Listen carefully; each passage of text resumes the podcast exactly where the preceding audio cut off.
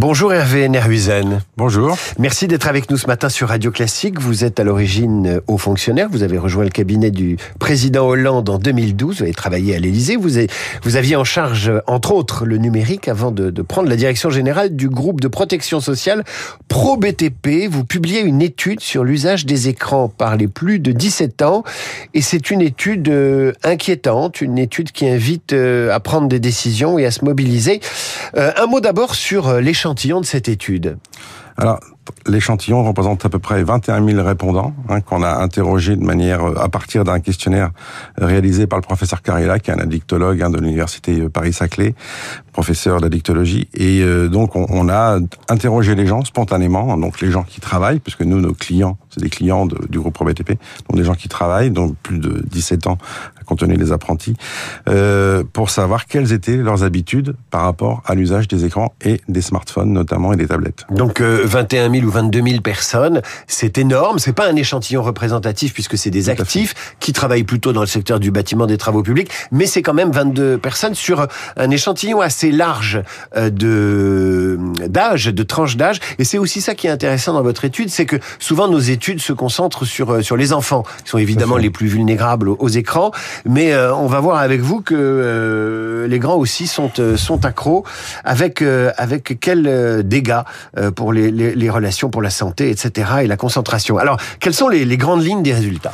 Alors, les, il y a trois enseignements majeurs, moi, que je, je tirais de, de l'étude. Le premier, le premier, vous l'aviez évoqué, c'est que c'est un phénomène massif qui est indépendamment, indépendant, pardon, du sexe, de l'âge et de la catégorie socioprofessionnelle. On a aussi les, quasiment les mêmes chiffres entre les ouvriers et les cadres, ce qui est extrêmement significatif sur le, le caractère addictogène hein, des, des, comportements, des habitudes qu'on a pu avoir, puisque le niveau d'éducation quelque part ne, ne change, ne change, ne change rien. Et euh, pour prendre un, un exemple hein, euh, très simple. Hein, il y a euh, ce qu'on appelle les usages problématiques excessifs, c'est-à-dire qui pourraient s'apparenter à une addiction. Chez les euh, chez les 18-39 euh, ans, on aboutit à 80% à peu près, un peu moins de 80%. Il y a 20 points de moins chez les 30, les 40-59 ans et encore 20 points de moins chez les plus de 60 ans. Mais au total, si on extrapolait, ce qui n'est pas rigoureux scientifiquement, il hein, faut le préciser, mais si on extrapolait, ça fait plus de 20 millions de personnes qui seraient en usage problématique, usage excessif des euh, écrans et en particulier du smartphone et des tablettes. Alors il y a deux grands constats. Le rapport aux écrans des Français relève désormais de l'addiction. Hein, vous l'écrivez noir sur blanc dans la synthèse de cette étude. Et le second constat, c'est que ça va devenir un sujet de santé publique. Alors reprenons euh, ces deux grandes euh, familles de résultats. D'abord euh, l'addiction. Quand on parle d'addiction aux écrans des adultes, on parle de quoi? Alors en fait, il y a des habitudes addictives et c'est quand elles se cumulent les unes derrière les, les unes avec les autres qu'on peut avoir quelque chose qui se, qui se rapporte à une addiction. Alors, les, les scientifiques diraient que l'addiction n'est pas encore bien caractérisée dans, dans ce domaine, mais enfin, on a quelque chose de type addictif comme euh, quand on a une addiction aux substances, hein, le tabac notamment ou le ou l'alcool. Alors, ça, ça, se caractérise comment hein? Par exemple, euh, on a 80% euh, des 18-39 ans qui nous disent qu'ils emmènent souvent ou toujours leur smartphone au lit pour dormir. On a 53% des gens qui ont répondu, quel que soit quel que soit l'âge, qui disent que c'est la première chose qu'ils font au réveil, c'est d'allumer leur smartphone. Donc en fait, on se rend compte que le smartphone, c'est quelque chose qui rythme nos vies et que c'est plutôt lui qui dicte ce qu'on fait que l'inverse. Il y a un sujet dont il faut quand même se poser la, la question est-ce que par rapport aussi à des, des, problématiques de liberté, de disposition réelle de notre temps de notre temps euh, de notre temps libre? Et du point de vue de, du point de vue de, de, de, la santé publique, euh, un point qui est intéressant, euh, c'est que euh, on, on voit qu'il y a un isolement social qui se crée euh, un enfermement sur soi-même. Et il y a des questions, des, des réponses qu'on a obtenues, pardon, plutôt sur le sur la, la, relation réseaux sociaux, où il y a énormément de gens qui disent qu'ils scrollent euh, de pendant des heures ou pendant en tout cas des, des, temps très longs, sans vraiment regarder, sans faire de commentaires. On est à des chiffres, par exemple, de 80% hein, sur les, les 18-35 ans. Et, euh, et, quelques, et en revanche, donc ils n'ont pas de satisfaction parce qu'ils ne font rien. Et en revanche, ils, ils ont un sentiment, une envie de plus d'y aller de plus en plus souvent. On voit bien qu'il y a un paradoxe là qui ne peut s'expliquer que par euh, quelque chose qui n'est pas euh, maîtrisé et donc pas naturel pour les pour les, euh, les personnes qui sont sur les réseaux sociaux. Je me souviens qu'il y a quelques années, ça remonte, hein, ça fait bien 20 ans maintenant, euh, Patrick Lelay, un des grands dirigeants de, de, TF1, avait parlé de temps de cerveau disponible pour expliquer quel était le, le métier d'une chaîne de télévision commerciale, à savoir vendre à des annonceurs du temps de cerveau disponible. Ça avait provoqué un tollait. Il avait été submergé d'insultes, de commentaires sur le cynisme, etc. Alors qu'il avait dit d'une façon un peu crue euh, ce que c'était qu'un média qui fonctionnait avec la publicité.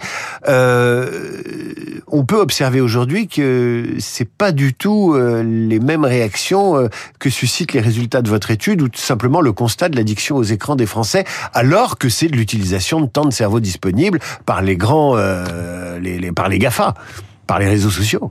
Oui, alors il n'y a pas que les GAFA, parce qu'il y a Ouais. pas mal d'entreprises hein, qui se sont, sont développées autour de ça.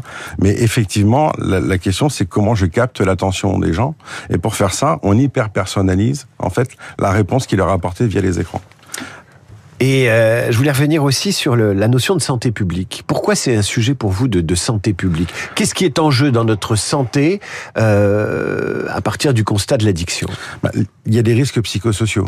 L'isolement social, l'être humain est un être social. Quand on, s'isole socialement, on a des problèmes qui ne sont qui, psychiques hein, qui émergent de manière assez euh, assez claire. Il y a aussi des problématiques du manque de sommeil. Le manque de sommeil, c'est très très mauvais pour la santé. hein. Ça crée des ça crée des problèmes euh, des problèmes y compris cardiovasculaires parce que voilà les tout ne se synthétise pas de la bonne manière dans, dans le corps hein, quand on mange. Et puis derrière, il y a aussi des problèmes de sécurité. Les problèmes de sécurité, ça peut être des sécurités au travail parce que vous avez moins de concentration, vous perdez un peu de l'attention. Hein, parfois, on confond l'hyperactivité et la perte d'attention. Voilà, vous perdez l'attention. Donc, au travail, si vous êtes dans un métier qui euh, demande de la précision, beaucoup de concentration, il peut y avoir des problèmes de sécurité. Et puis, un point important aussi de, notre étude, c'est que ça pose des problèmes de sécurité routière.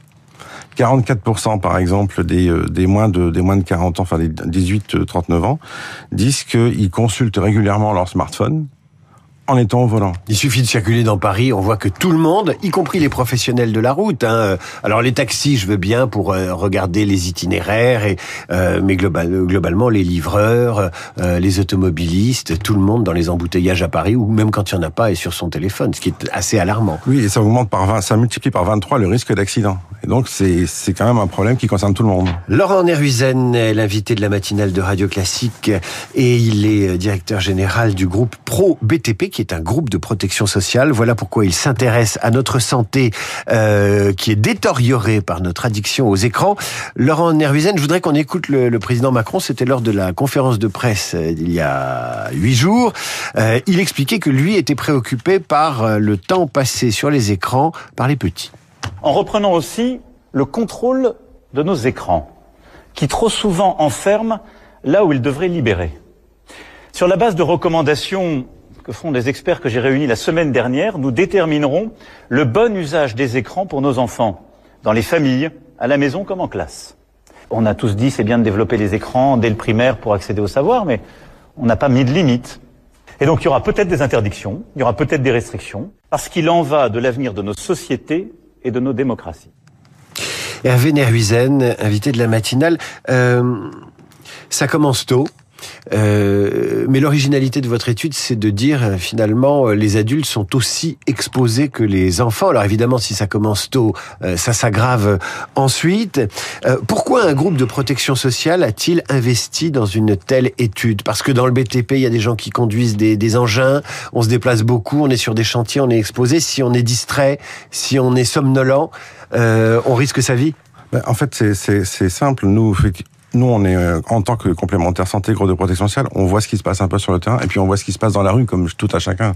Au restaurant, on voit bien que les gens regardent d'abord leur smartphone plutôt que de plutôt que de se parler. Dans la rue, euh, tout le monde est penché. euh, et euh, si je prends l'exemple, je prends l'exemple de, de ce qui s'est passé sur les Champs Élysées.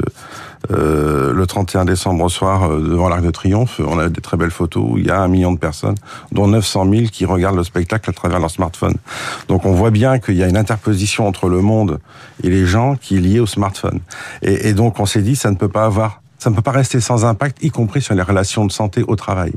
Et donc la sécurité au travail qui peut être éventuellement impactée, donc voir quel est l'impact sur le sur le la, aussi éventuellement la productivité. On a posé la question de la productivité clairement, et les répondants eux-mêmes disent à, quand ils sont ils ont moins de 40 ans à 56% qu'ils ont ils savent que l'usage du smartphone leur fait perdre de la productivité.